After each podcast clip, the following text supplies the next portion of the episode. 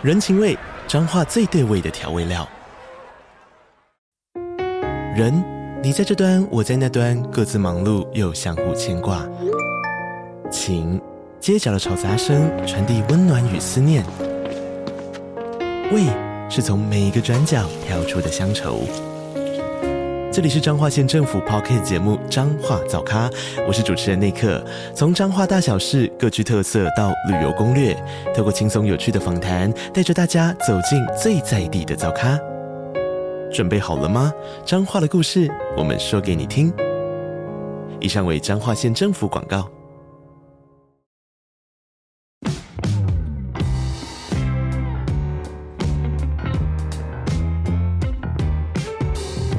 大家好，我是租宇的共同创办人 Sean，欢迎回到欧本豪斯。我们每周都会分享房地产新闻及房市热门议题，带领大家一起揭开房地产秘辛。通勤收听欧本豪斯，带你掌握一周房产新知。大家好，欢迎收听欧本豪斯 Open House，我是 Tim。Hello，大家好，我是欧本豪斯的企划小曼。那本周又是我们的房产周报啦，好久没跟大家 say hello。我有一阵子没录音了，应该说房产周报之前都是 Sean 来录，但他今天跑去录别的节目。对，他今天有重要的任务，出外景，出外景，出外景。对，所以今天我来跟大家分享一下本周的新闻。首先是打房没有用，全台三线市一年涨幅超过十趴。第二条是五户以上囤房大户补税已经破亿了。第三条，人屋双老问题多，银发族先换屋潮。再来是第四则新闻。明道大学宣布退场，周边租屋市场会受到影响吗？第五条是台湾是租屋天堂吗？民众表示薪资仍跟不上房租。好，再来进到第一个新闻，它的标题是打房没用，全台三线市一年涨超过十趴。那根据内政部不动产资讯平台的资料显示，今年第二季全台的平均房价一平是三十二点一四万元，那相比于去年同期是每平三十点二八万元，涨幅大概是六点一四趴。那在全台湾的各个县市中呢，新竹县的涨幅又是最高的，它有到十四点七一趴。再来第二名是苗栗县十四点七，第三名是新竹市。十一点四七趴，所以这就是刚刚标题讲的全台三县市。那再来第四名是屏东县的十点四一趴，第五名是台南市的九点八七趴。接下来就可以进到比较细的，就是去讲说这些地方为什么房价会飙涨。以新竹县市来说呢，专家认为就是因为竹科的发展已经很有规模了，然后很多就业人口跟高收入的这些科技新贵都在这个地方，所以这边的房价自然就会。一直往上涨，那苗栗为什么会涨呢？这专家觉得说，因为苗栗就紧邻着新竹，那等于说，诶，很多人都在买竹科附近的房子，那可能也会外溢到苗栗这边，而且苗栗也有竹南科学园区、五羊高架南延啊，还有新兴从化区，所以苗栗的房价也可能是因为这样才会往上涨。再来是屏东的房价为什么会涨呢？这专家觉得说，因为屏东房价极其低，而且住的环境很好，可能空气也不错，而且之后可能高铁会延伸到屏东，然后高捷、高雄捷运也可能延伸到屏东，那就吸引很多人提早入场，或者他们会买一些退休宅啊、度假宅等等。最后一个就是台南的房市为什么会飙涨？那这个专家就觉得说呢，台南是唯一一个榜上有名的直辖市，可能是因为南科啊、台积电啊、北外环、绿能产业园区，还有高铁等等这些地方，所以就让台南的房价也往上涨。那目前台南的蛋黄区新成屋的成交单价可以到三到四字头，那中古屋则是二字头上下。最后，这个专家就觉得说，目前因为这些屋主持有房子的成本不高，加上买房可以抗通膨，所以短期内整体房价会出现可能很剧烈的涨幅的可能性不高。但是从房价数据也可以看出，说现在房子的涨幅跟几年前相比已经有收敛了，所以房市可能也在朝更稳健的方向发展。它最上面的报表其实有列到全国平均也有到六点一四趴了，六点一四是很多的意思吗？我觉得蛮多的啊，真的哦，相对于。你知道通膨现在也没有到六趴啊，所以它涨价的幅度还是高于通膨。整体全台湾的房市普遍都还是平均价格是高于通膨的。嗯，对，所以这个我觉得以新竹跟苗栗确实啦，因为竹科的工程师会外移。哎，首先问个问题，你知道竹南是哪里？竹南是苗栗。哎，你知道？我知道。可是为什么竹北不是苗栗呀？为什么竹北会是苗栗？它已经是新竹北边了啊。那竹南应该叫苗北啊。呃，也可以这样改名，但反正、啊、反正超多人会搞不清楚竹竹南在苗栗，没错。所以苗栗有竹南这个科学园区，再加上确实我有听到有一些园区的工程师，他们真的会买房外移到苗栗竹南去了。对，我以前曾经有追过有一任女朋友，我必须从竹南骑车到新竹通勤，多久啊？大概要四五十分钟，很久哎、欸，很久很久很久。哦，对，所以我知道那个是骑车骑得到的，开车一定会更短。嗯，所以那个通勤距离是。一般人可能可以接受的哦，你看一般人能一定能接受的，所以这个涨价幅度有外溢到苗栗去，我觉得是合理的。但是以屏东来说，我觉得屏东有一点结果论呢，应该说重点，我觉得还是它的基期太低，然后它因为基期低的关系，所有原物料都涨，所以相对它涨幅会比人家高。我觉得这才是关键的问题。屏东本来。二零二零年是十五万，涨到现在二零二三年十七万，还是很便宜啦。以造价成本来说，嗯、这个涨幅是合理的、啊。嗯、但因为它基期低，我们用百分比去看，它确实涨价的是高的。对，但我觉得跟其他那堆政策或退休宅，我个人觉得没有什么直接关系。那再来以台南来说，确实也是一些园区带动嘛。有，我记得有。台积电嘛，台积电有在台南设厂，然后台南也有科学园区，基期也算低，所以我们只看百分比来说，它确实也是涨幅蛮不错的。再来是第二个新闻，它的标题是五户以上囤房大户补税已破亿。财政部近年针对持有多户房屋的房东呢，去查他们的租赁所得。那目前在执行中的专案是锁定持有五到九户的人，那查核的案件总共有七千六百零三件。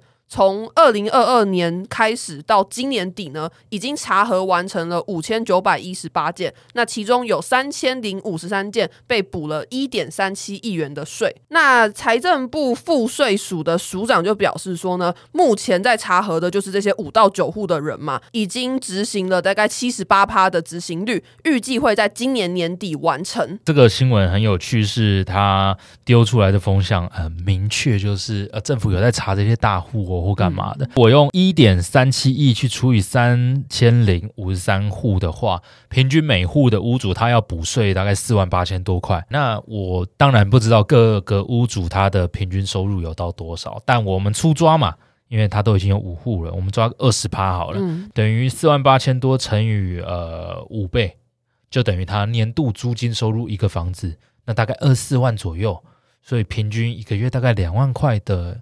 租金收入是一个房子，我觉得可能差不多平均值啦。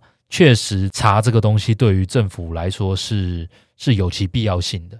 但你说真的补了多少税？才一亿多而已，我觉得以政府来说超少的。可是他这个补税是因为他是补的，所以等于是说五月缴完税之后，然后有房客去申请租屋补助，所以这些人被查到你的房子有在出租。嗯，很有可能哦，很有可能很多案例是因为租补而浮上台面，这样子整个租屋黑市才可以有机会浮出来了。浮出来真的对大家都好了，各位房东还有房客们。OK，那再下一则新闻。第三个新闻，它的标题是“人屋双老问题多，银发族先换乌巢”。根据内政部的资料呢，截至二零二三年的九月。全台湾六十五岁以上的人口已经超过四百二十三万人，这是历史新高。那其中六都中呢，呃，高龄者最多的县市是新北市，它的银发族的人口大概是七十一点五万人，占了全国高龄人口的十六点九趴。台北市是全国第二，有五十四点四万名长辈。那高雄呢是第三名，有五十一点六万人。台中、台南跟桃园的老年人口呢，也都大概占了全国的一成左右，所以。等于说，全国大概有两百九十万名的长者都在六都养老，这个比例将近七成。不过呢，长辈在都会区养老还有一个困难，就是老宅比老人多，所以就会衍生像刚刚标题讲的，就是老人住在老房子双老的难题。因为根据不动产资讯平台在今年第二季的最新资料，全台湾呢屋龄。逾三十年的老屋已经有高达四百八十三点八万宅，而且老屋最多的前六名县市一样是由六都包办，其中新北市是八十三万最多，台北市是六十五点五万第二名，然后第三名是高雄市的六十点六万，等于这六都的老房子有三百三十一点六万宅，大概占了全国的六十八点五趴，所以等于说。老人都住在六都，但是六都中呢，又是老房子最多的地方。你知道我之前有写过那个一个补助案啊，当然没有过了，是慈济的补助案。嗯、那个时候我的标题都是希望能够做老人共居的媒合。老人共居是什么意思？有一些长辈可能住在市区，然后他有的是有电梯的房子，有的是没有电梯的房子。嗯，但老人们他没有电梯的都出入不方便，很麻烦。嗯那有一些独居在有电梯房子的老人，我们能不能做？我帮他分租房间给其他老人，嗯，让他有一些朋友们可以跟他共住，嗯嗯嗯，对啊，当然这个有点过度理想化，但目标是想说，透过共住，他能够有一些额外的租金收入，然后这些来共住的老人，他本来的老公寓，他可以试出给年轻人去住，所以他也有租金收入。优惠哎，欸、不是有，我就有这个方案呢、啊。欸、政府好像有在推。有，我跟你说，那个社福机构，因为我在想这个构想的时候，我有去访问一些社福机构，他说政府其实有推老人可以去申请以屋换屋住社宅，但台北市有推零媒合成功，完全没有人要。参加。那我问一下那个社福机构人员说为什么？他说大概有分两个点。首先，很多需要租屋的老人，他根本连自己的房子都没有，这个是一点。嗯，哎，还是有这样子很弱势的英法族。嗯，那再来第二点是，他们辅导过有点财产能力的英法族，他非常排斥离开他熟悉的区域。哦，也合理啦，就年纪大了，对，他不愿意，因为他能够从公寓换电梯，可能要换一个行政区住。嗯，对，对他来说，他本来的交友圈什么的，十几二十年的老邻居，嗯、这些都要放弃掉，他不愿意。这也是为什么他这个推行没有办法推行成功。这个比较题外话了，但我只能说，英法族的租屋需求一定会越来越多。有的时候业务们都爱问我说啊，这些屋主们不愿意租给英法族，我也理解啊，大家现在不愿意。但随着台湾的社会老龄化越来越严重，那未来你没得选了，老实讲。对啊，四五十岁租屋的人，他还是得得租屋啊。嗯，那市场上大部分都这样子的人的话，现在又不生小孩，那你未来屋主们你要出租，就真的只能租给这些人了。嗯，这势必的。那其实我们也有看到新闻里面有写到，为什么银发族他们不愿意搬到比较乡下的地方？首先，当然市区的社福机构福利比较完整嘛，比较有保障。再来最重要的医疗机构。的资源全部都集中在六都，以整个台湾来说，嗯、所以不要说这些长辈，他们的子女也希望他们住在市区。那再来第三个，他的人际交流可以比较多了，因为乡下现在越来越没有人了，他真的回去就真的独居呢。嗯嗯嗯，对啊，还不是左邻右舍不往来，而是没有左邻右舍，那也太太辛苦了。对，所以我觉得这个整个统计是非常合理的。那也奉劝大家，就是呃，如果有出租的话，银发族可以了解一下状况啦。他如果真的身体健康，我认真觉得可以考虑，或者是他有家人同住的，已经有一个长辈，我觉得这都建议大家可以去接受，是好的。我之前曾经接过一个电话，是一个承租方打来，他说他六十五岁。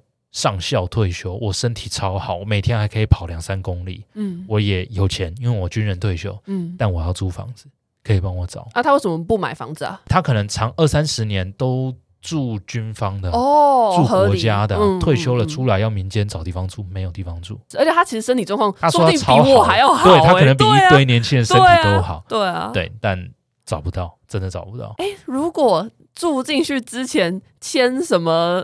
房屋叠价险虽然好像很没礼貌，但是如果签的话，是不是可以增加房东租给老人的意愿？以这个东西来讲啊，我也在讲一些实务经验。台湾目前的寿险公司有提供的叠价险，我知道最高的好像是富邦三百万了，那这是最高上限。嗯，对。那如果有更高的，请大家告诉我们，因为屋主也常常问。好，那假设三百万好了，你说台北市的房子如果变凶宅好了，我们先讲极端一点是凶宅，你觉得随便一个两三千万的房子变凶宅，它的叠价只有三百万吗？哦，不可能。对啊，对啊，所以不够赔嘛。嗯，这是第一点。那再来是，如果是自然死亡的话，嗯、那独居的老人也不容易被发现。所以我觉得，嗯，势必银发族的问题，未来一定是整个社会大家都要去重视的。嗯，所以从现在大家就应该多多去了解一下了，很有必要。接下来让我们进一段广告。租寓首次举办巡回讲座，聪颖好房东不花冤枉钱，分享小预算装修和出租税务心法，让你轻松搞懂租屋法规大小事，打造房客秒杀出租房。有兴趣的朋友，欢迎点击资讯栏看更多活动资讯哦。再来第四个新闻的标题是：明道大学宣布退场，租屋市场将被歼灭。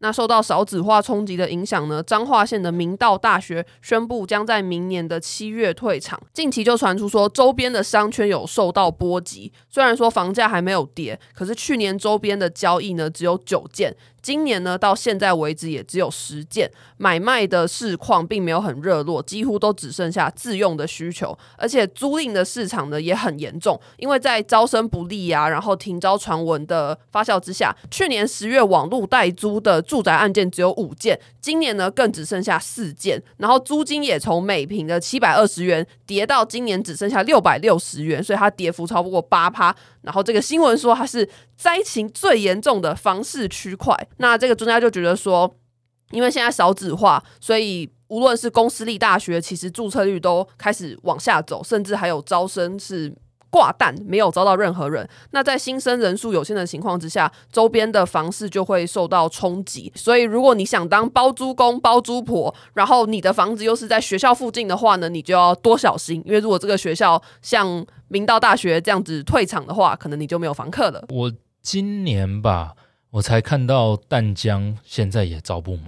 哦，真的哦，对，淡江还算有名的私立学校，对对对，但就是没有招满。啊、我马上跟家人有在淡江附近有收租套房的，就叫赶快卖，快卖掉。你那个套房都是学生？对，他那个套房都是 for 学生，哦、很便宜耶，四五千块，五六千块一个月。什么样子的房型啊？就分租套房啊。哦，分租套房哦，那很便宜耶，很便宜啊，哦、超级便宜。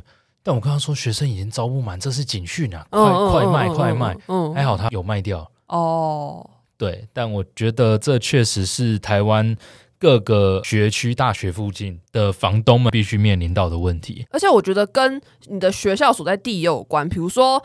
台大在公馆，就算今天台大是私立的学校好，嗯、但是因为公馆本身就是一个热闹的商圈，所以我觉得租屋的市场应该不会像可能明道大学这样，就是它附近可能就只有这间学校，对，没了就没有人要去了。应该说你的租屋的客群是哪些？哦、举例来说，台大真的不在公馆了，但是因为台大在市中心够热闹，对，一般的上班族什么的，他还是会去那里租啊。嗯，对。但你说一些比较外县市的学校，确实。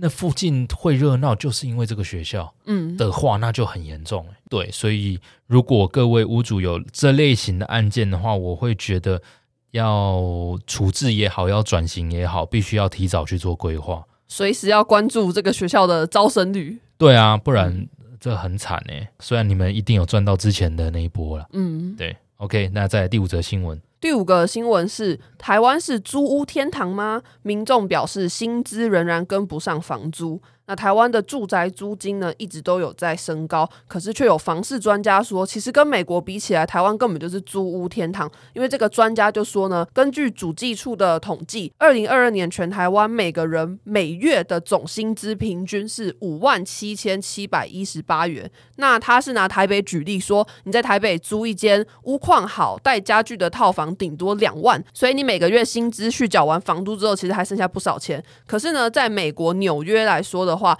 二零二三年前九个月的平均月薪折合台币是十四点九万元，但是纽约光单人公寓的平均租金就已经破了十一点一万元。那如果是家庭式的四人房的话，甚至还要到二十三点八万元。所以你这样相比之下，台湾真的是天堂，就这个专家觉得是天堂这样子。但是呢，民众就。觉得说，你如果有在看租屋市场的话，你就会发现说，好一点的房子都要一万块以上，甚至到一点二万到一点五万，而且平均的薪资五点七万，也不是每个人都有。像新鲜人的平均月薪就只有三点四万，那你说三点四万啊，然后租一个一万五的房子，还要再加上日常生活费，根本存不了钱，所以他们不觉得是天堂。我觉得台湾的租屋到底是不是天堂，这要看你用哪个角度去看。我所谓哪个角度，是你以。房价回看租金投炮的话，那台湾确实是租屋天堂。以台北市来说好了，我们先不说外县市，以台北市来说，你一个两三千万的房子，你可能每个月的租金收入就三万四万，嗯，但你回推你的租金投炮，就是用租金乘以十二个月，再除以你的房价的话，大部分都落在两趴上下，很多不到两趴。所以，我们如果以买房子的角度来看的话，确实在台北市租屋是天堂。但另一个角度看，如果我们用所得来去看的话，就不一定了。因为我们这里看到的台湾的平均薪资虽然有五万七千多，但台湾人一定都知道嘛，我们的薪资很大一部分是科技业真的帮我们拉了不少。科技业以外，可能金融业也还 OK。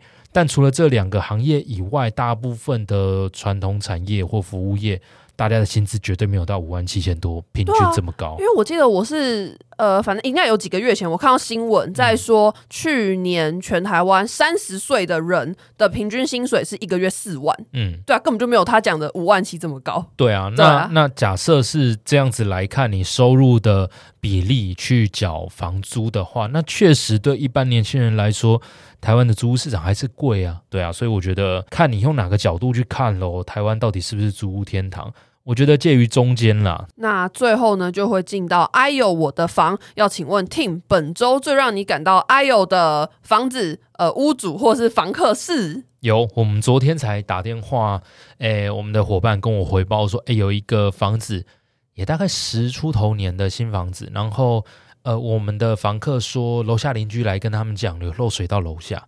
那所以我们就跟屋主讲，然后我们就带师傅去楼下看，确实楼下的厕所天花板打开来，我们的主卧厕所的排水管如果使用的话，它会滴水。然后我们厂商也现场就报了，换那个水管才一千出头而已，很便宜耶，其实不贵了。对啊，对。然后呃，我们就回报给屋主，但我们屋主给我们一个意想不到的答案，他说他觉得为什么不是一人一半，全部要他出？啊，他的房子漏水，为什么别人要跟他一人一半呢？对，但他觉得这是呃排水管啊，漏到你家，你也应该要一起负担一点啊。我一开始觉得他的这个理论超莫名其妙的，嗯、但他跟我说，因为他以前在台湾买房子的经验或他家的经验，楼上漏下来，他找楼上协调处理，楼上不处理，最后也是他出一半的时候。楼上才愿意一起修，可是我觉得被漏水的人他不跟你索赔就不错了，你为什么还会祈祷他要帮你一起付钱？对，所以我也跟他讲说，就台湾的租屋市，呃，不要说租屋市场，台湾的正常的呃法律状况来说，你的房子漏下去是你的水管本来就你修啊，嗯，对啊，但是他怎么样都听不进去。哦，他要我们去跟房客呃，跟邻居沟通，能不能一人一半？我们也只好厚着脸皮回来去跟邻居沟通看看，说我们的屋主主张是这样，那看他的想法。那邻居是说他不要，为什么要我出？那也不要说屋主很恶意，就他以前的经验，他觉得这样子是理所当然。嗯、但我已经尽量跟他解释清楚了，他还是不愿意。他说他。搞不好是公管影响的啊，诸如此类的。我跟大家也顺便讲一下，如果是顶楼啊，你的是社区大楼有管委会的顶楼漏水，或者是外墙漏水进来室内，那这些东西算是管委会要处理。但以这个案例来讲，是我们室内的管线漏到楼下，那除非你的房子很新，建商还有在保固内，那当然建商要来处理。除了这之外，真的是各位屋主、各位授权人，你们应该要处理这个漏到楼下邻居的事情啊。嗯。对啊，我觉得这超级哎呦的。哎啊，那个那个房客呢？房客是说哦，他能尽量配合不使用那间厕所，反正是那个三房两厅两卫，他可以只用另外一间。啊，那他人很好，他有跟房东说要求索赔吗？就是没有没有造成他的损失啊，有造成他，他不能用一间厕所，啊，对，但他没有特别讲。哦，那他人很好哎，欸。对啊，他是个好咖，啊。这很哎呦，因为假设说那个漏水越来越大下去，说不定已经不是一千出头可以解决的问题。对啊，对啊，那为什么不现在小钱可以解决就解决掉了？嗯，所以以上是我本周想分享的内容。那以上呢就是本周的房产周报，希望大家会喜欢我们的 Podcast，每周一都会更新房产新闻，让大家掌握一周的房产大小室，每个礼拜四呢会更新网上的热门议题讨论，或是找房产相关的人员做访谈。大家记得追踪我们的脸书、IG、YouTube 等社群看贴文，还有影片，也可以加入我们的 LINE 社群，还有脸书社团参与讨论。然后那个 LINE 社群啊，我要说，就是有些听众会跟我们我们反映说，连接点不进去。嗯。然后那个其实呢，我测了超级多次，那个连结都是正常的，但是也确实有听众说，哎，他点就不行。所以我之后会把连接更换，然后大家再给那个连接一次机会。很抱歉造成大家的困扰。是啊，不好意思，我如果有看到，我都会在个别再贴一下。但谢谢大家的反应，我们才知道有这个问题。对，然后如果大家等不及的话呢，大家可以去 LINE 社群打欧本豪斯就会跳出来了。嗯，那最后也提醒大家可以到 Apple Podcast 或者 Spotify 按下追踪节目，并且给我们五星好评哦。那我们今天节目就到这边啦，谢谢大家，拜拜，拜拜。